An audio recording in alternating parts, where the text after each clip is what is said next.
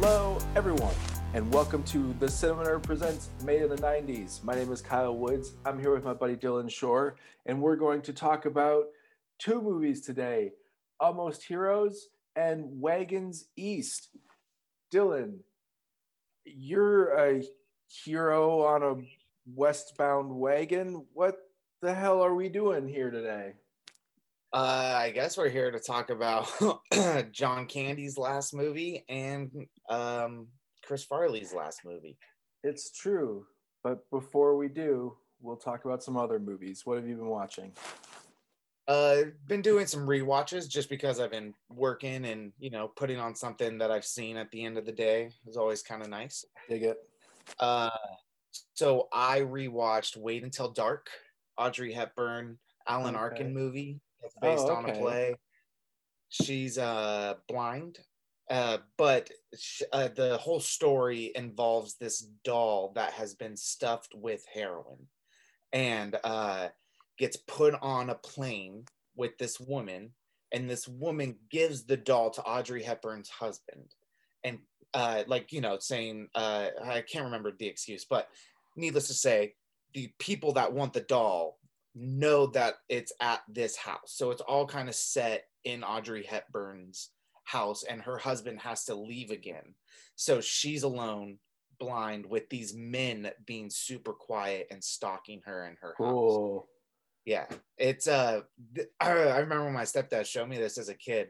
Like, it's not like like ah pop out scary. It's just chilling because these dudes are just standing there. Yeah, I'm sure it's super tense. Yeah. Uh, but there Sounds is like one good pop up scare that is fucking so good. I love it so much. It scared me when I was a kid and doesn't scare me now because I know it's coming. But it's so good.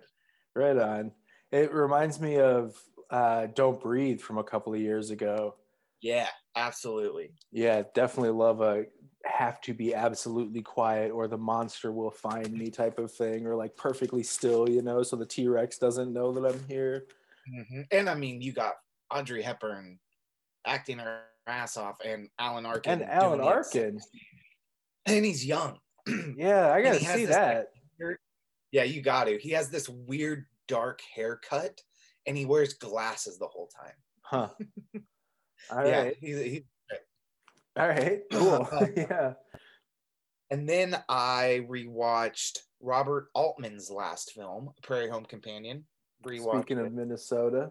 Yes, uh, I love that movie so much, and I just think that it's like what a I uh because it's all about death, and I just Robert Altman knew he was probably going out soon, so it just coinciding with that and like just these master class actors doing that improvisational talk over each other dialogue and oh my god meryl streep and lily tomlin together are just flawless. And john c. Reilly and woody harrelson singing like stupid uh, cowboy songs. Oh man i love that movie so much. And what makes it even great is that my favorite writer director paul thomas anderson was the i can't remember what he was officially labeled but he was there in case robert altman took a turn for the worse and Right. he, he would finish the movie Right. So I mean, it certainly speaks to the knowingness of Altman's uh, mortality. You know, it, And- it was not a secret to anybody. uh, PTA's wife, Maya Rudolph, is in the movie as well, and she is so funny, man. And her scenes with Kevin Kline are so good. I yeah, I'll bet. I can't uh, talk greatness about this movie. Everyone just needs to see it. I'm I might be a bigger fan of Maya Rudolph than I am of PTA, and I'm a I'm a big Paul Thomas Anderson fan, but I really really like Maya Rudolph. What? Uh, have you seen A Prairie Home Companion? yeah, I definitely have. I mean, I'm I'm being from Minneapolis. Um, the radio show is a part of my you Mhm. know childhood. Although I I just always fucking hated it, and I've read some of Garrison Keillor's uh, short stories and like the, a few different. Doesn't matter. I don't get it. He's not for me, you know, but he's one of the home state hero. Well, I guess he got me too. Also, he's a, a was revealed to be a monster. So Yeah, yeah, yeah. my taste was correct. I think it was. I could be wrong, but I think it was like he groped like someone that yeah. I don't care good- what. I mean, not good. fuck him for all sorts of reasons, but especially that.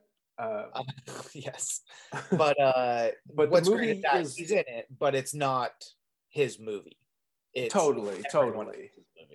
Yeah, I mean, it's an Altman movie, and it's a ensemble movie, and it's a Yeah. it's a one big night movie. It's a, a show movie, and I love those kind of films. And yeah, Mhm. I've seen it. I've definitely enjoyed it. Yeah, it's what's not to love. definitely.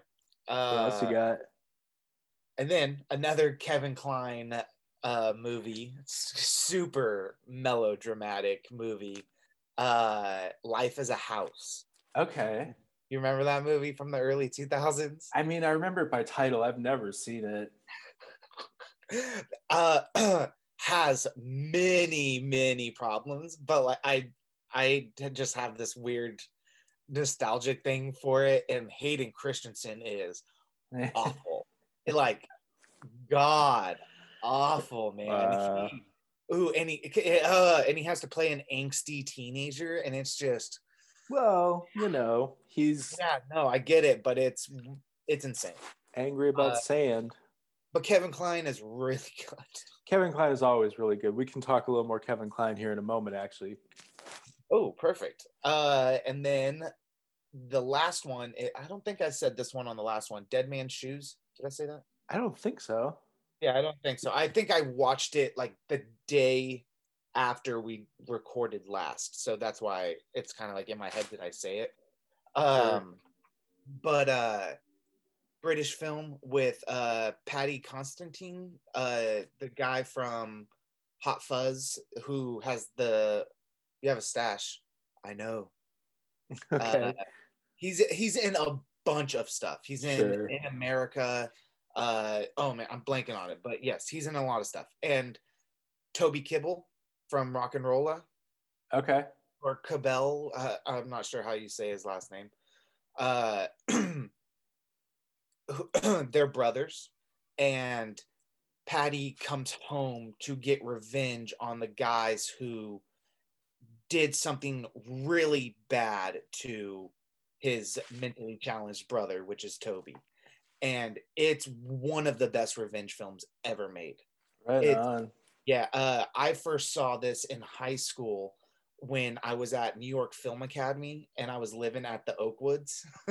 yeah, and my camp counselor was Trent Olsen, the Olsen sisters' brother, and the Olsen had- brother. The Olsen brother. And he just had like a stack of movies because our apartment complex had DVD players. And uh, he was like, Yeah, you guys can feel free to take whatever, just make sure to bring it back. And he was like, If you want a really good revenge film, watch this. And we put it in, and oh my God, it's it's still to this day fucking great. All right. I mean, I love a revenge film. There's some Mhm. something about and it nice, a, it's a dark comedic film with, you know, drama undertones. fun.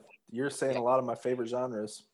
Yeah, definitely. I think you'll dig it. Uh, and if when uh, I'm sure you'll find a copy, but highly recommend getting the copy with subtitles Yeah. there's some thick accents going on there. yeah, there are there have been some television experiences recently where I'm like, we gotta we gotta put the subtitles on. I understand that this is the same language, but I am missing most of this. and that's all I've watched. Cool. I got a few things I can throw at you. Uh, since the last time we spoke, I rounded up my Predators rewatch. Oh yeah, yeah, yeah, yeah. You know what? I don't think there is a bad movie with Predator in the title. Although I haven't seen Requiem, Alien versus Predator Requiem. I have. That's the only one I haven't seen either. okay. But yeah, other no, than that's that, so. Uh, so you've seen the newest one, the Shane Black one? yeah, with uh, Adrien Brody. No, that's the one that's produced by Robert Rodriguez. Okay, There's wait. one after that Shane Black directed called The Predator. that Oh, came ha- out you know what? literally like three years ago. Scratch all of this. We're going to talk about it next week because I haven't seen that one yet. Okay, uh, I literally because when I was telling you this, I was like, I that's the only one I haven't watched as well, and I was like, I can either rent it for five bucks or I saw the 4K Blu-ray at Amoeba for uh five dollars uh used, and I was like, oh, I'm just gonna go buy it, complete the collection, and I'll watch it. I mean, And- Shane Black movies are fun movies. Yeah. Um, uh, they- no, no, no. They are Kiss Kiss Bang Bang and The Nice Guys are amazing. I fucking love those movies so Yeah. much. Uh, this one, like, it's Buddy, a predator. It- it's we a saw the nice guys together at the dome. We did, buddy. Anyways, uh, uh, but his predator is. It's a predator movie. Like, it's nothing too crazy, but they do have a nice little thing at the end. Uh, so like I can't remember if it's like 10 seconds into the credits or something. So maybe stay. I can't remember if it's like the last scene or if it's into the credits. sure.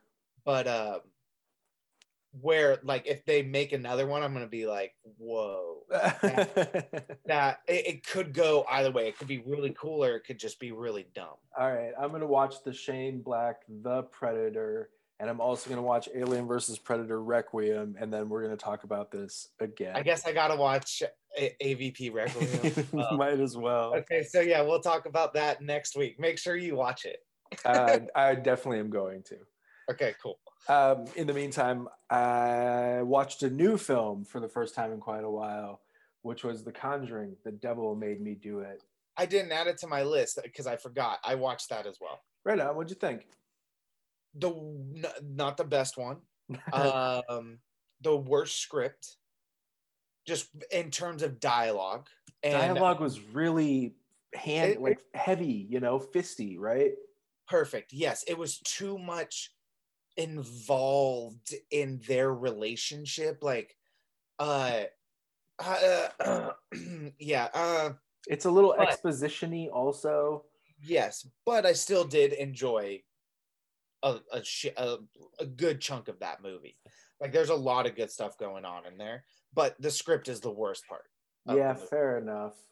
I, yeah, yeah, script is pretty weak. Uh, that's a good way to say it. I also thought that the first half of the movie is a lot stronger than the second half of the movie, sort of all around. The performances get a little grating for me. You know, I I'm a big fan of Patrick Wilson and Vera Farmiga, but um, Patrick Wilson in particular, I was like, oh, I wasn't expecting.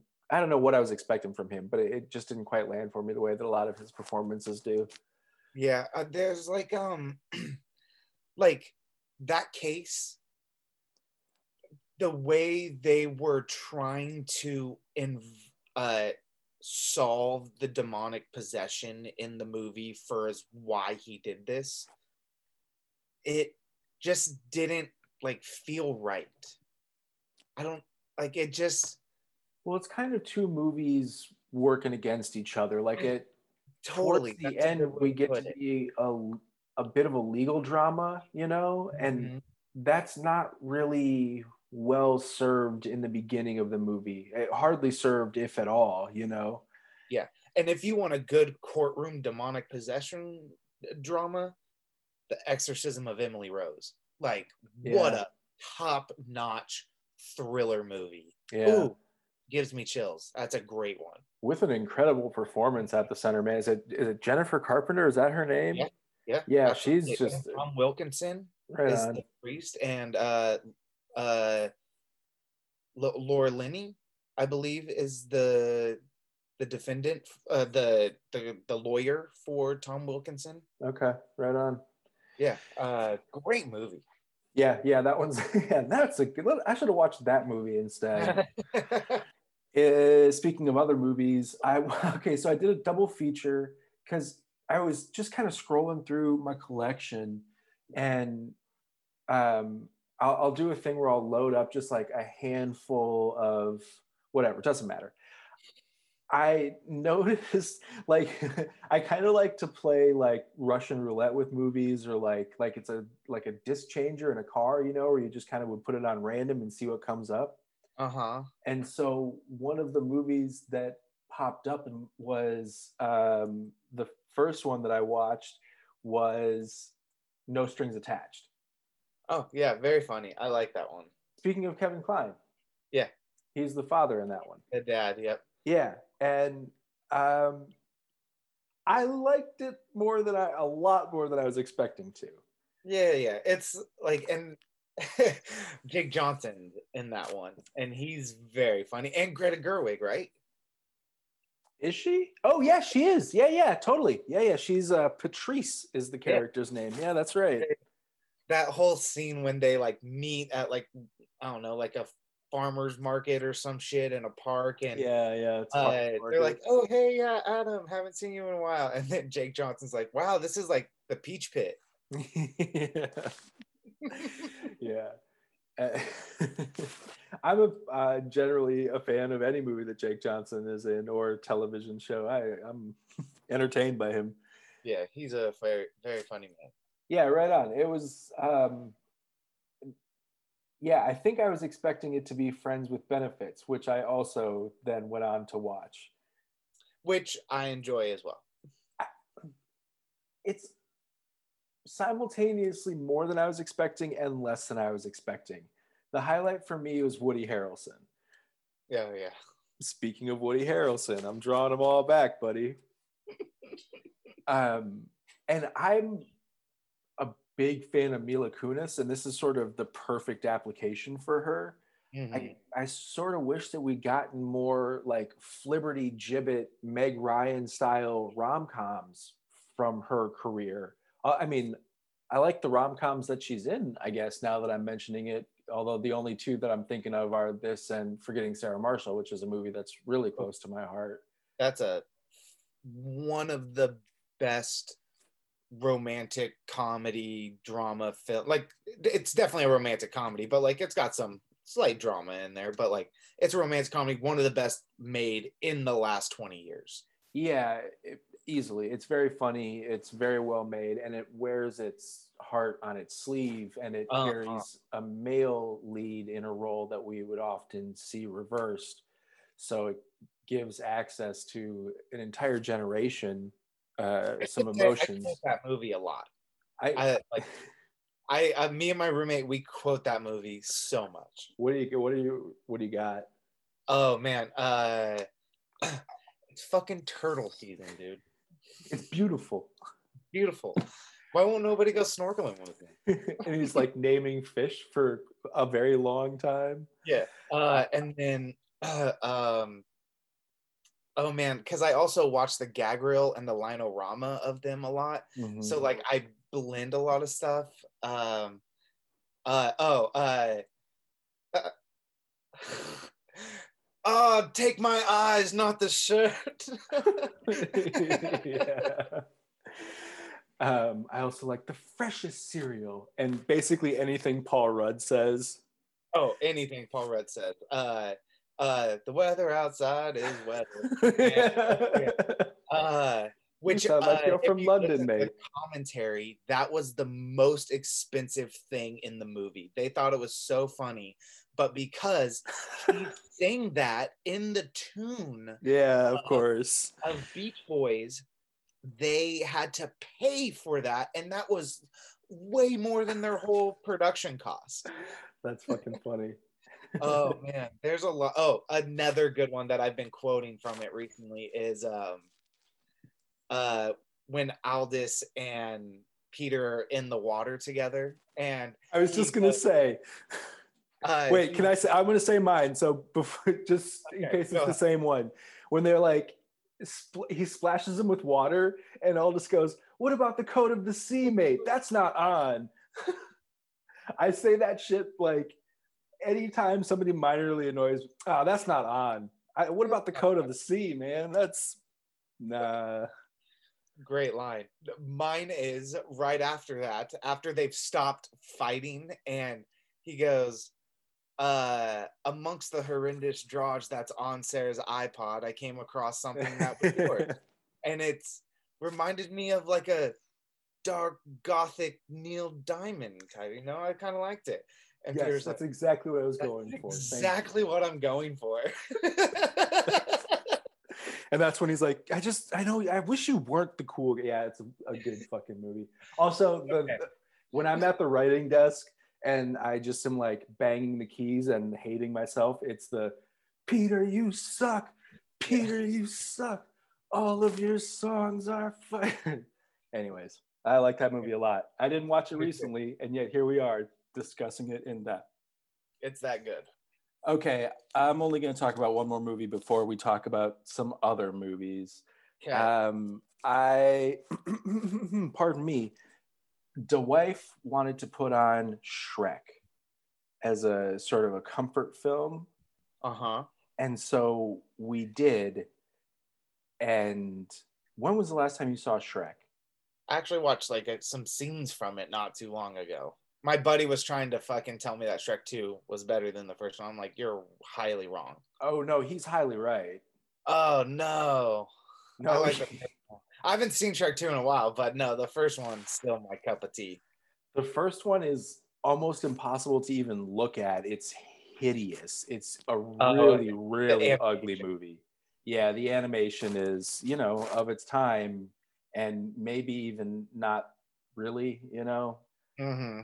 Um, but the point that I kind of want to make about it is that the switching gears to Chris Farley, I was watching it with that in mind, knowing the story, right? That they shot or, you know, recorded almost all of his dialogue and then he unfortunately passed and they brought Mike Myers in and retook everything and it's yeah, a different re- character. They remade it. Yeah, it, it, became a different movie once Chris Farley uh, passed away.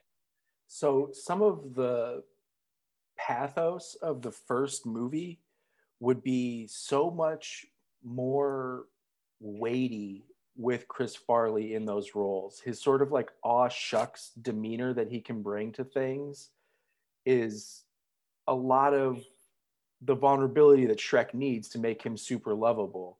And Mike Myers has a sort of a mean streak in his comedy that I I can find really off-putting. I'm a fan of most of the movies that he's a star of and the writer of, and you know I love Wayne's World, and I, I think Austin Powers had it, its place in time, and even still, I watched those not too long ago. I don't know, uh, and you know just gag after gag after gag.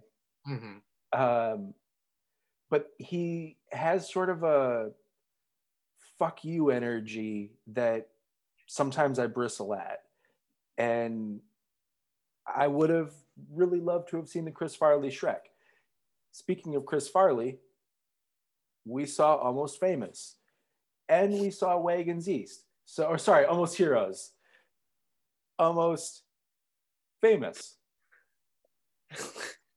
this plane's going down, man. Uh, Almost Heroes and Wagons East. How do you want to do this thing? Because I think there's this is definitely a tale of two tales. Yeah, it is. Uh, um, yeah, uh, we can just talk about them together, I guess. Like, okay. Because uh, speaking of talking about them together, it, we have to note that these are sort of the famous last films of two famed comedians, and mm-hmm. they were both linked to the Nanook curse, right? Like, weren't they? Hadn't they both read for Nanook of the North? Do you know this story? They were gonna make a movie for Nanook of the North. Yeah, you know, like there's the the movie the we all watched in yeah in film history class, right? So there's yeah. a I, and, and that might not be the title that they were working with, but yeah, it was going to be a farcical retelling of that tale of like the making of that movie and how it oh wasn't. I, need, at, I want that movie. I want to see that. Everybody does, and Hollywood has for decades, and it's been famously linked to every very heavy comedian, white comedian anyway, uh, for a long mm-hmm. time. So like Sam Kinison was going to make the movie, and then he died, and John Candy and Chris Farley and uh, Belushi was attached early on. He was sort of the first one to follow the curse. Hmm. So uh, that's something. There's a little bit of. I did not know any of this. That's very interesting. Uh, yeah. Uh, so I had never seen Wagons East. Heard of it. Never seen it though. Uh, and uh, it's very much almost heroes. Like they are very similar in just their story structure and kind of their their sticky humor. But I find almost heroes better. Uh, yeah, yeah, I 100% agree. 100% better. Uh, Wagons East though definitely has moments that make me laugh. There's, uh, it like it's. did you see that the scene they reused of John Candy?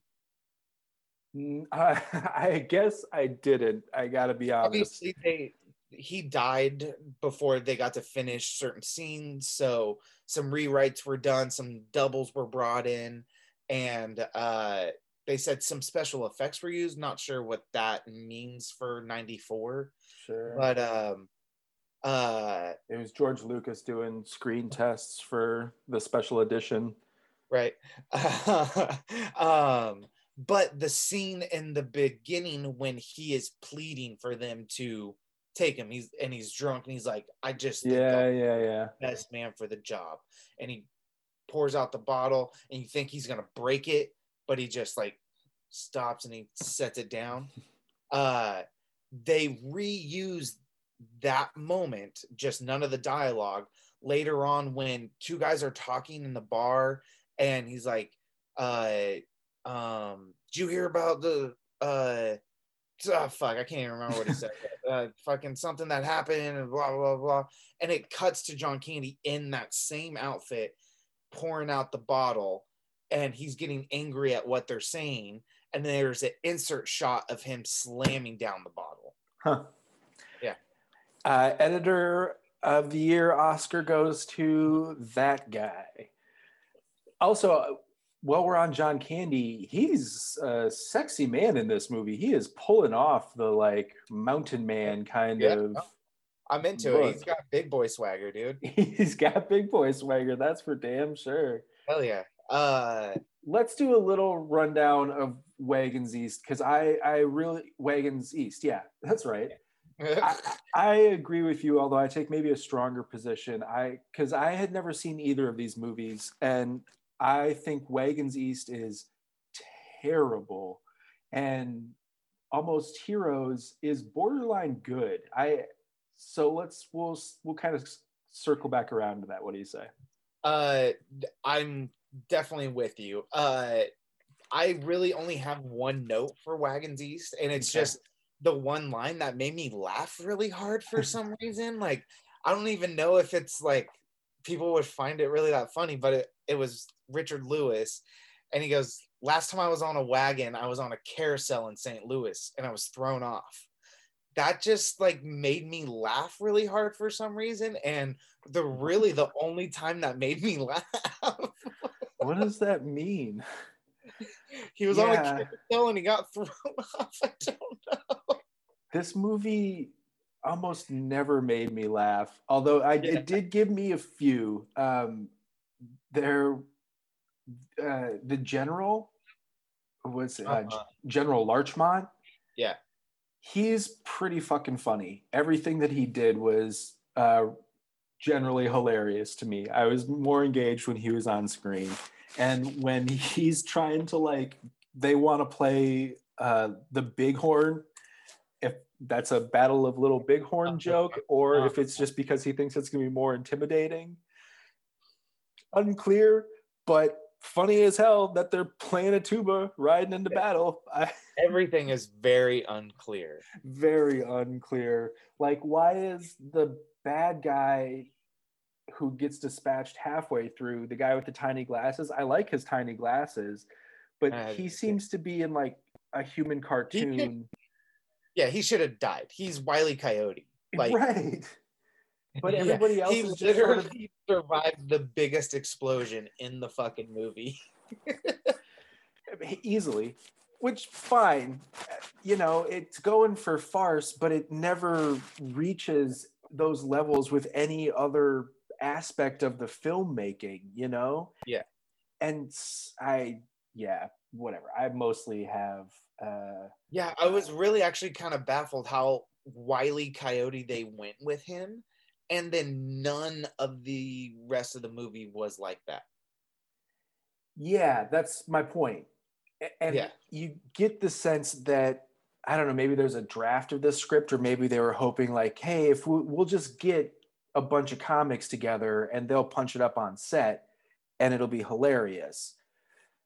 But then, you know, it's Lachlan Monroe, who I like, but he's not a comic genius. And uh, John So C. too. So I yes, but with the same face forever. Yeah. Uh, and John C. McGinley, who might be a comic genius, but in that car- sort of like character actor way, you know. Um, and well, whatever. I don't even want to get into all of that stuff. Yeah, needless to say, Wagons East is not good. It's not good. It's weird that Robert Picardo is seemingly the main character for the first 20 minutes. Uh, yeah, it is all over the fucking place. I have written Oh, down uh. I will say that that's his name, right? Uh, yeah, the doctor the- from Deep Space Nine or Oh. Voyager, maybe. no, no, no, not the, not him. The um, the book, the book salesman, John C. Uh, McGinley. John C. McGinley. Thank you. God, I was blanking on his name, and you just said. it. I was like, what was the name you just said? Uh, John C. McGin- McGinley was definitely funny. He made me laugh. Yeah, Uh, he's always funny. He's hilarious, even when he's Uh, doing incredibly questionable material. Yes, but the, he definitely had a line too that made me chuckle. When they're like, "What brought you out west?" Ah, mainly the men. yeah. And the, the way that he answers the follow up question, because uh, Lachlan's like, oh, right, because they read more than women. And he's just like, yeah, sure, whatever, okay. I like your body. Um, no, I'm a big fan of John C. McGinley. I'm always happy to see him show up. I actually, this, one of my takeaways from this was I wish that were, there was more Westerns with John C. McGinley in them, especially in the 90s. Like if he had been in Right. Tombstone or yeah, a fucking Young Guns or some shit. I don't know. Isn't he? Maybe I'm just projecting him back into those movies. Mhm.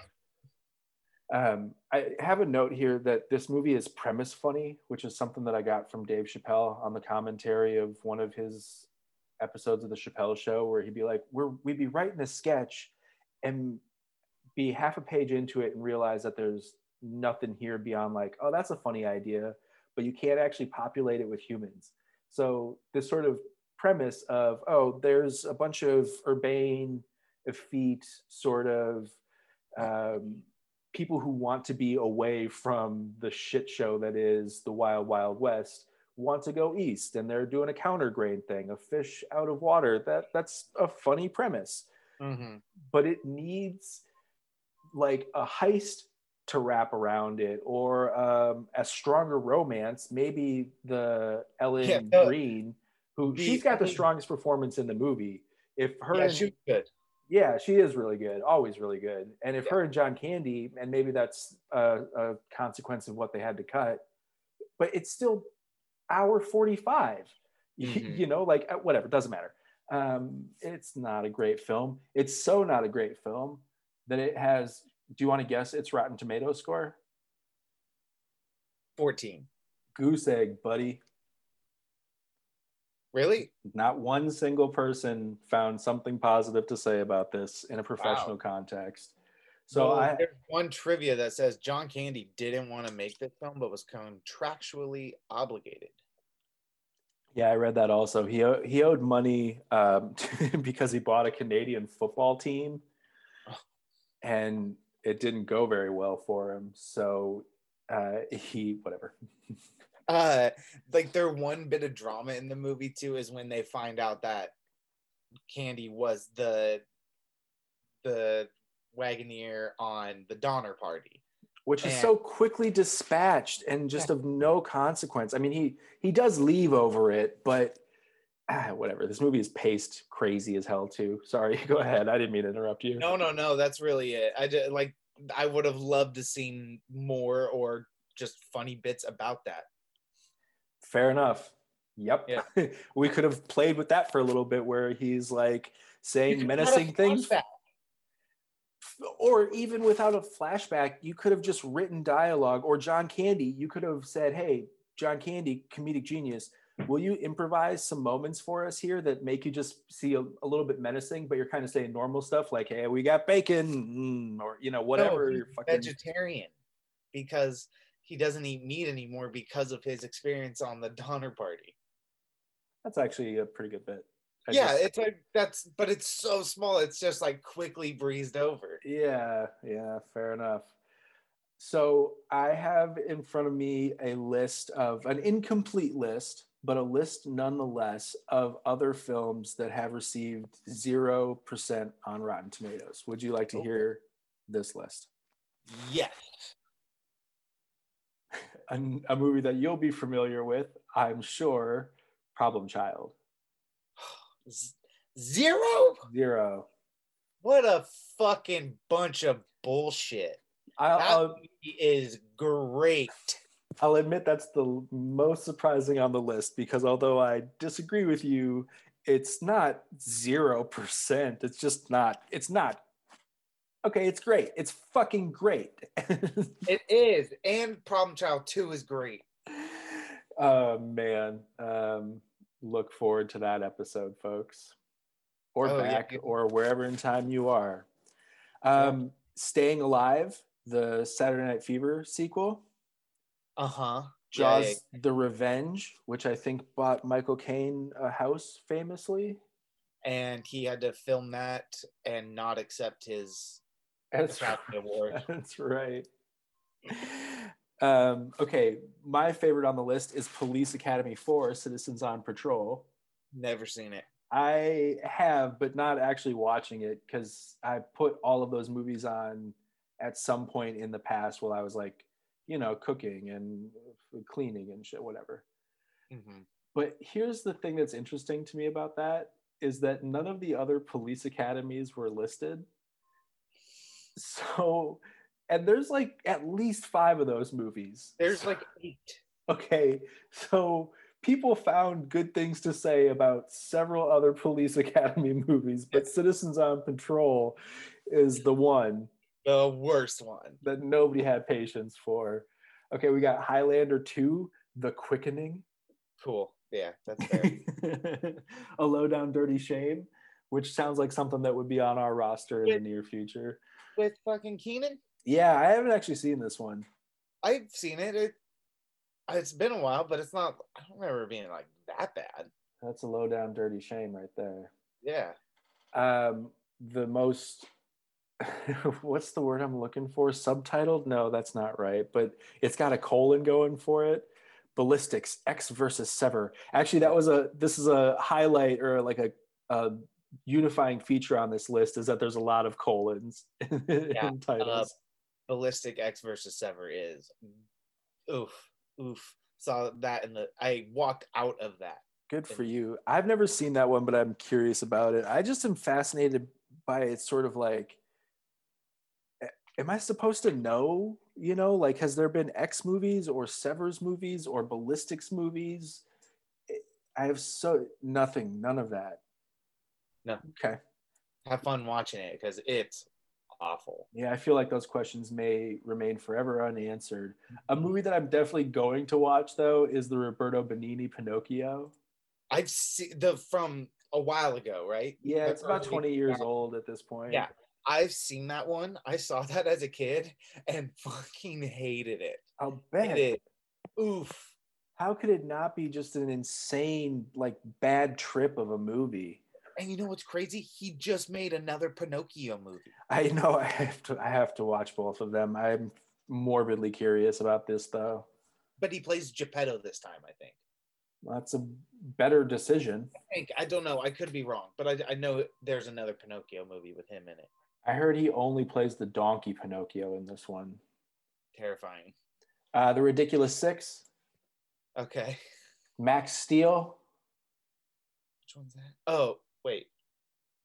Max Steel. Which one's that? Why do I know that? I haven't seen it either, but it was sort of like famously bad pretty recently. It's from like 2016 or thereabouts. Uh, and it's a superhero movie. It's sort of like original concept thing. Oh, it- yeah, I don't yeah. know. Maybe it's not original concept, but I yeah, I don't know what that is. fair enough. Uh, did you see John Travolta's magnum opus Gotti? I did. did you really? I did. I watched it because I wanted to see what all the fucking. Fair. That's zero percent. It's definitely not worth zero percent, but it's not a good movie. Have you seen? Did we talk about at any point? Uh, what's the movies? It's called like Fanboy or like what, no shit. It's the movie directed by Fred Durst, starring The John Fanatic. Travolta. The Fanatic. That's Did it. you watch it? Yeah, I've seen it. Have you? Oh my god! Yeah. What a. Oh my god, dude! I. I try to get everyone to see that. I think John Travolta fucking gives a performance unlike anything you've ever seen in your whole fucking life. that is a Eh. factual statement. Yes, and there are some things that are so crazy about this movie. One thing that I just want to say is that Devon Sawa is supposed to be a, a big Hollywood actor, supposed to live in the Hollywood Hills. They did not film in Hollywood at all. I mean, they might have done like a few like B-roll shots and stuff. They shot in Alabama, and if you look at the interior of Devon Sawa's house, there are deer heads and fucking wood. Like it doesn't look like a house that is in the Hollywood Hills, and it's insane. And the fact John Travolta grabs the the crust fucking ear stuff from Devon Sawa's ear and Uh, smells it. Oh my god, it's bananas. It's so crazy. Moose gotta get his. I Who's guess. oh my god. So okay, that's somewhere else entirely. And the last one that I'll mention from this list is called London Fields. Did you see that? Mm-mm. It was Amber Heard uh, uh, from pretty recently, also like 2018 or so, 2017. But I lived in London Fields, and so when it showed up on Prime, I was like, "Oh yeah, I'm gonna put that on. Let's let's see this movie about the neighborhood that I'm in."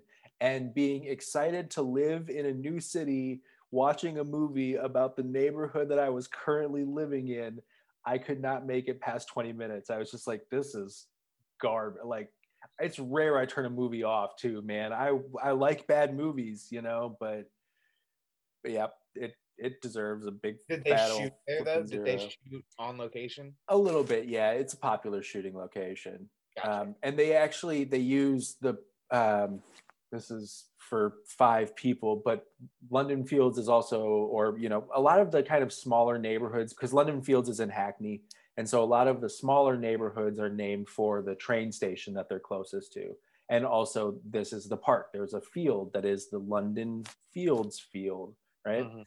but so it's an o- overground train so there's a bunch of archways and it's kind of in not super industrial but like a little more warehousey and there's just this sort of like backside of the park in between the archway and then the next main street that's like super quiet and actually very industrial that is i would run up and down there working out and just being like this is be a great shooting location. And then it was a great shooting location in a really terrible movie. And even that was not enough. I was like all right yeah i've, I've seen enough man. I can't do it. Mhm. Damn. so that's what I have about 0% of uh, Rotten Tomatoes. I was led to that by the Wikipedia page from Wagons East, which only has one other link on it. Do you want to know what it is? Ooh, yes. Almost Heroes. Perfect. And what is that's a zero percent as well? No, Almost Heroes was not on the list. People found some positive things to say about it, much like myself. I was really pleasantly surprised by this movie. Awesome. Yeah, this movie actually is a big one for me. I watch this all the time. They actually filmed right outside of my hometown. And I remember my mom reading in the newspaper that they were looking for extras wanted, but it was only for fucking uh uh uh the burly St. dudes. Louis scene. Like Okay. in St. Louis, they built that in a little town called it's not a town, it's a fucking piece of land called Redding Island, which is like 15 20 minutes from uh my hometown of Reading Okay. and they were looking for extras but I just I don't know like my mom said she was going to look into it for me but she never like I would have loved to have been a little fat kid running around that you so dude. could Uh, have and been a then the other famous background actor. right? And then uh, the other big one they built upriver from that was the Native American village. Dig. Okay. So let's start at the beginning. Let's do it. Christopher Guest made this movie. Wait, before we get there, did you know this movie was written by Tom Wolfe? Yes, that Tom Wolfe. No, not that Tom Wolfe. Not that Tom Wolfe. but Not the electric Kool Aid acid test Tom Wolfe. not that not the right stuff Tom Wolfe but, but a Tom Wolfe so now let's move swiftly past that. To christopher guest directed this which Yes. it goes a long way to explaining some of the so what i enjoyed about this movie was that the humor was often so off kilter and like morbid and there was a lot of it. You know i found myself laughing pretty heartily throughout. And so that skew i was like ah yes okay that that tracks also speaking of st louis i hear they cut a scene with parker posey where she was supposed to be uh you know affianced to matthew perry whom we'll get to oh, yeah Interesting. but how much better would every movie be if parker posey was in it true, man. She's a lovely person. i'm sure she is I, I've never met her, but I just really like her. um, she once came into a restaurant that I was working at, and she was really nice. You know. Yeah, uh, that's, you that's what I got. Bokeem Woodbine in this, though. Buddy, do we have Bokeem Woodbine? And Yeah, and he has a great line when Matthew Perry is in his bathtub. He goes, "You know, I just washed my privates down in the icy cold river." and Matthew Perry's like, "Hmm, I think I'll take my silk robe." yeah, Some shit like that. It's very subtle line that is very funny. I am always very happy to see Bokeem Woodbine show up, and he's, you know, his performance is funny. I wish he had more to do. And agreed. Agreed. even with the like the movie i think it's a cuts thing uh but he's like just not in the end of this movie. And so in my head canon after the scene where they're like you know so it's him or me and he's like well i was your slave so obviously i'm running away. Fuck you. And he if he was just never in the movie again that would be pretty funny to me. But he shows up after that. It's just the very end where he's completely absent. I, I gotta imagine it's a a cut thing whatever. Yeah, trimming out the just I'm sure I wonder if like he had full control of this edit or if the studio no there's no way he did because Right. literally the character just disappears and that's not the only thing you know there's there's also there's some bad jokes in here and some Mhm. like he if he were in full control of this edit or this movie it wouldn't have starred christopher farley and or Matthew Perry, because neither of them are very well cast for this thing.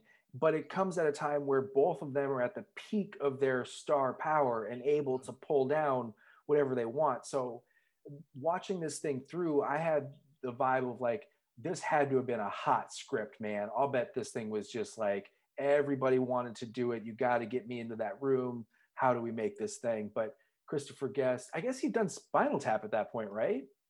yeah, oh yeah. It's weird that Well, he didn't direct Spinal Tap, but yeah, he was in Spinal Tap. where does this come in his filmography? Because it feels Uh, like I uh, maybe waiting for waiting, Guffman. it's after waiting for Guffman, before Best in Show. Okay, so you know Guffman put him on the map as an indie filmmaker, and then the studios are like, let's see what she can do with the thing, but we're not going to give him full control over this this project. And even if he had had had full control once Farley gets in, it's a Farley movie. You know what I mean? And Uh-huh. once Perry gets in, it's also a Matthew Perry movie at that point for sure. And those are it's not even getting chocolate in my peanut butter. It's like, you know, I, I am okay on Matthew Perry. And there are some times in this movie, he got a couple of laughs out of me when he's Mm. being really, really clownish. And I mean that in like the literal sense. When he's getting his body engaged in the humor, he's pretty fucking funny. I agree. Mostly though, I you know, there's a reason he didn't become a comedic staple and movie star. It's just not often working, you know? It's also one note. He does it in everything a lot. Like he's kind of Right. in everything. Right. And it's the only thing that he does. Pardon me. It's the only thing that he does. He's not even that great at. You know what I mean? I'm sure it, it was great for Friends. Like that's where it shined and took them through many seasons. But that was also an ensemble piece where everyone loved the whole everyone. And Friends is much more farcical than even this is allowed to be. And if you like think about his performance on that show, it's incredibly physical. He's all over the place, you know. This Leslie, whatever his name is, it is a very restrained performance. It's a very restrained character. And that's his, I don't know, his movie star persona. Because what was the the one with Salma Hayek that like I don't know, that's not very good either. I don't know. I don't have his filmography in front of me. Uh yeah, I don't either. Uh uh but you you were right. I was like, was it Leslie? It is Leslie. Leslie Edwards. Leslie Edwards, that's right. Um, even Uh, guy, even Eugene Levy is minimally applied here, and it feels restrained. Like if this had been a full-on Christopher Guest movie, wouldn't Eugene Levy be a lot funnier? Right? Right? Yeah. Originally it says Bill Murray, Hugh Laurie, and Hugh Grant were considered for Leslie.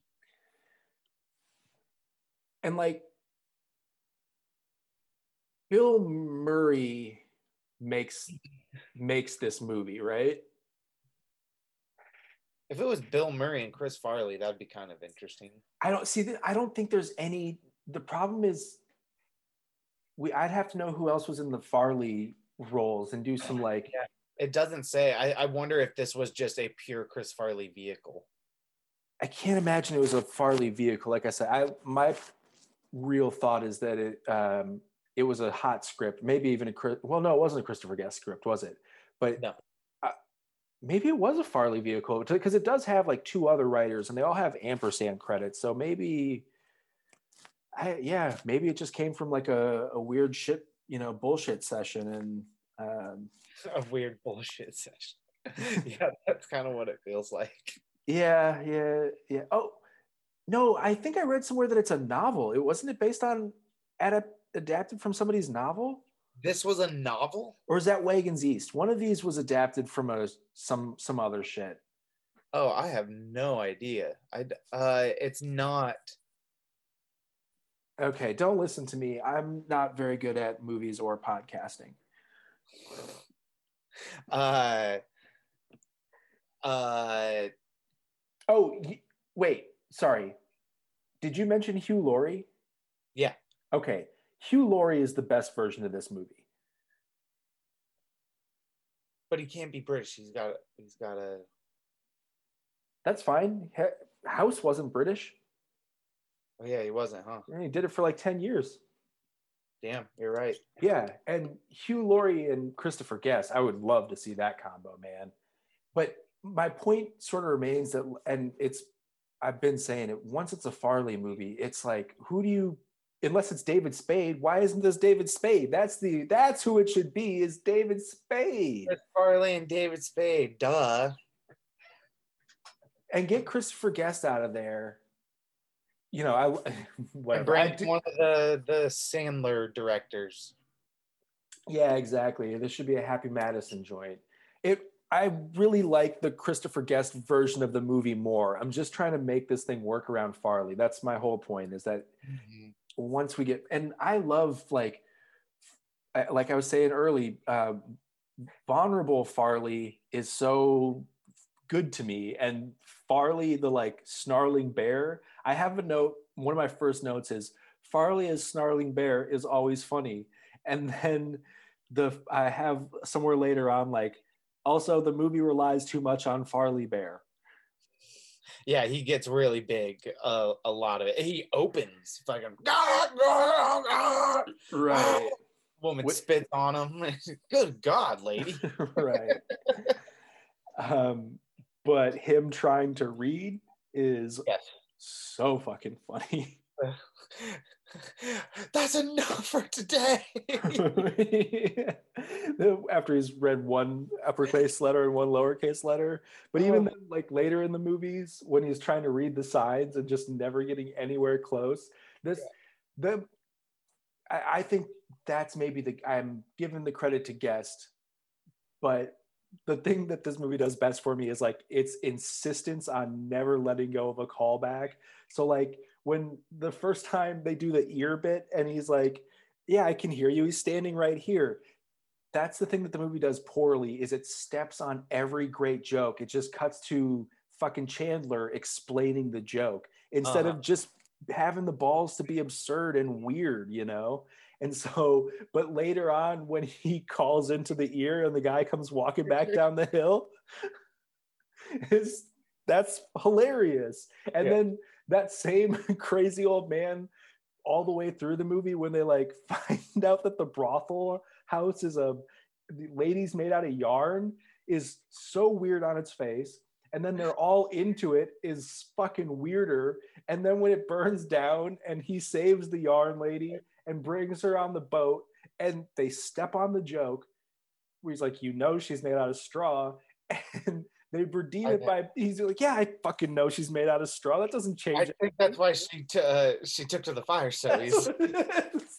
Something like that, yeah. yeah, I think that's why she burns so fast. uh yes that is very funny i really love the moment when i can't remember the character's name but they're sitting around the campfire and chris farley tells the guy to tell the story and it's about his brother on the farm and he put some sheep shit in his plum pudding and his brother ate sheep shit but it turns out he doesn't have a brother and he ate sheep shit the way he tells the story with the reveal. But like the best part is, I don't have a brother. i ate sheep shit What? Uh, yeah, it's fuck. It's gross, man. I mean, it is like, like I said, it, it relies a little too much on Farley Bear and the I ate sheep shit kind of stuff, and like he's Farley is so lustfully into watching the pigs fuck. it's a you know concerning. that part makes me laugh every time. His face is so insane. I just have so it's been two days since I watched this movie, and I just have a list of like hilarious lines, and they're all out of context for me.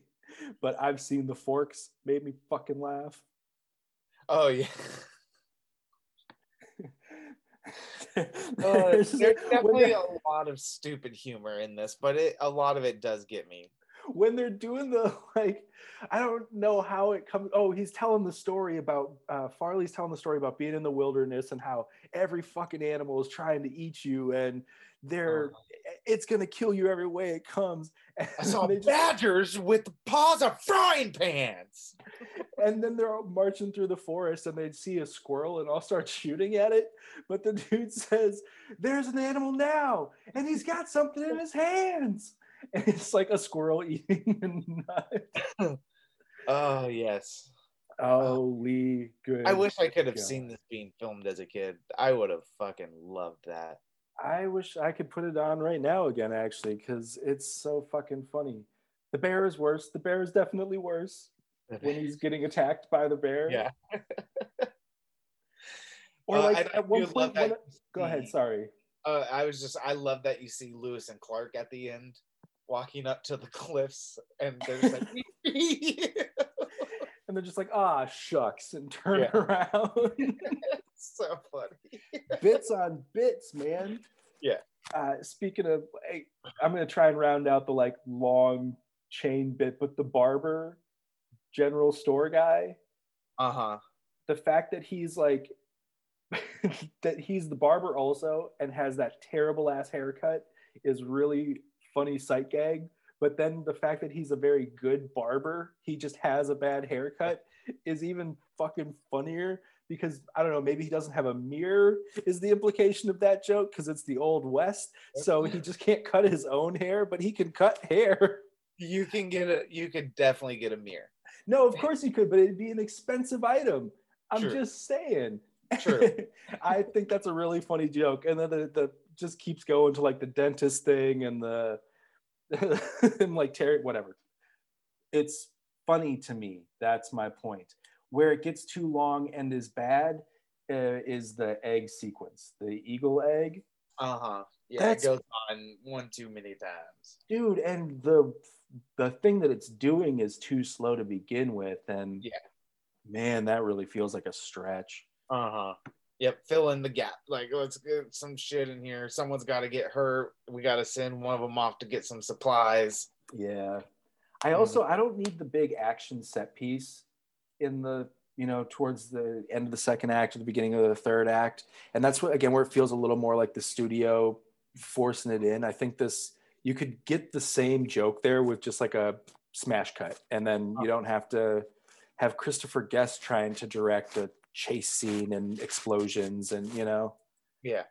but I- i generally won't say no to explosions I won't either. But I mean, in comedies, it's hard to it's hard to blend action and comedy.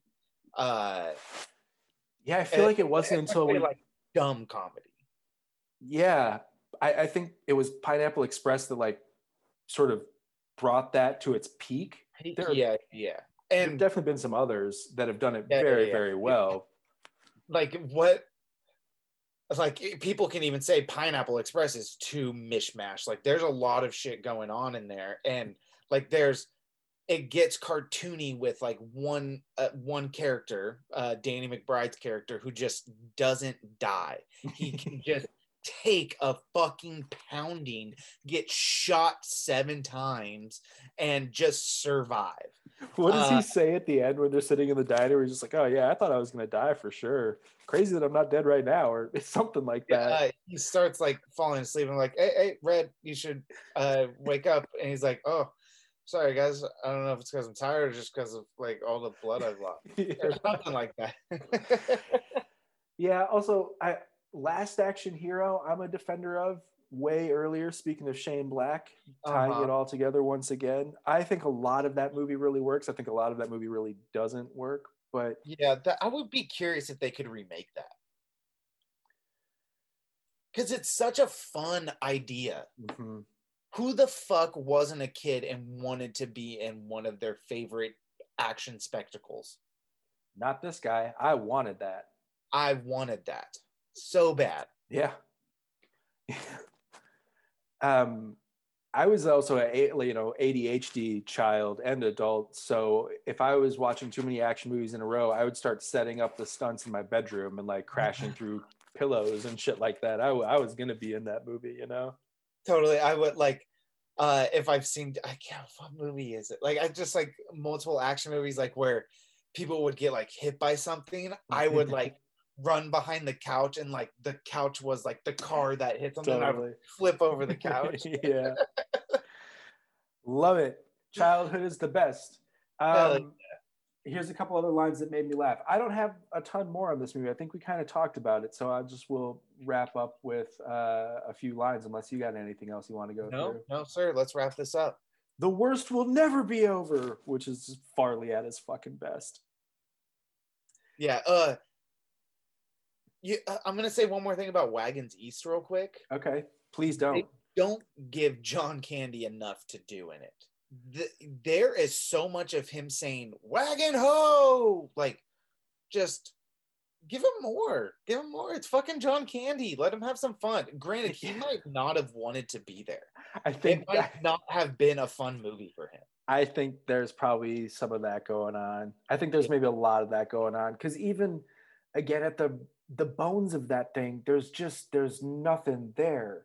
There's like who am I supposed to be rooting for in any of this thing? I guess it's supposed to be an ensemble, but uh, you know I have an affinity for all of those. Really, the entire cast is comprised of actors that I enjoy to really, really like. You know, like Johnny C is high on my list. I love John Candy, and I think Ellen Greene is tremendous. And then, mm-hmm. like the rest of the cast, is a lot of people that I, I like a lot. You know, generally yeah. enjoy watching. But the ensemble needs to be so much stronger for it to be that aimless and just sort of if it's going to be a buddy road comedy let's have some fun maybe which is what almost heroes does they just really focus on matthew perry and chris farley. It's not really about their ensemble. There's moments with them but it's mainly about your two main leads and them getting to their goal. Well and it gives them a real clear dynamic that we there it's a snobs versus slobs. That's what what's going on here. Yeah. And john Camp not really like he's a slob in the beginning of that movie, but then he's like pretty clean cut and like dreary. I guess he's sleepy a lot, but like he's very clean throughout. He like we were saying earlier, he looks handsome as fuck in that movie. So it would be the same kind of dynamic where it'd be snobs versus slobs, right? The the Eastbounders are our snobs and John Candy is the slob, but you're right, he's not slob sloppy enough. Uh-huh. They're not snobby enough. Yep. That's not the like pardon me, those dynamics are sort of in their character archetypes, but none of that's in the script or the jokes that are on screen. There's nobody being like, "Hey, gross beer man, you spilled uh, goo on my thousand dollar fancy pants." That's not a joke in Wagons East, and it should be the entire joke of Wagons East. and almost heroes understands that all right at least if it's going to be a, if it's a chris farley movie it's a talking bear movie now so mm. let's get some bear attacks in there and let's get a fop to be a dandy and just stand back and point at the talking bear. Perfect. Every time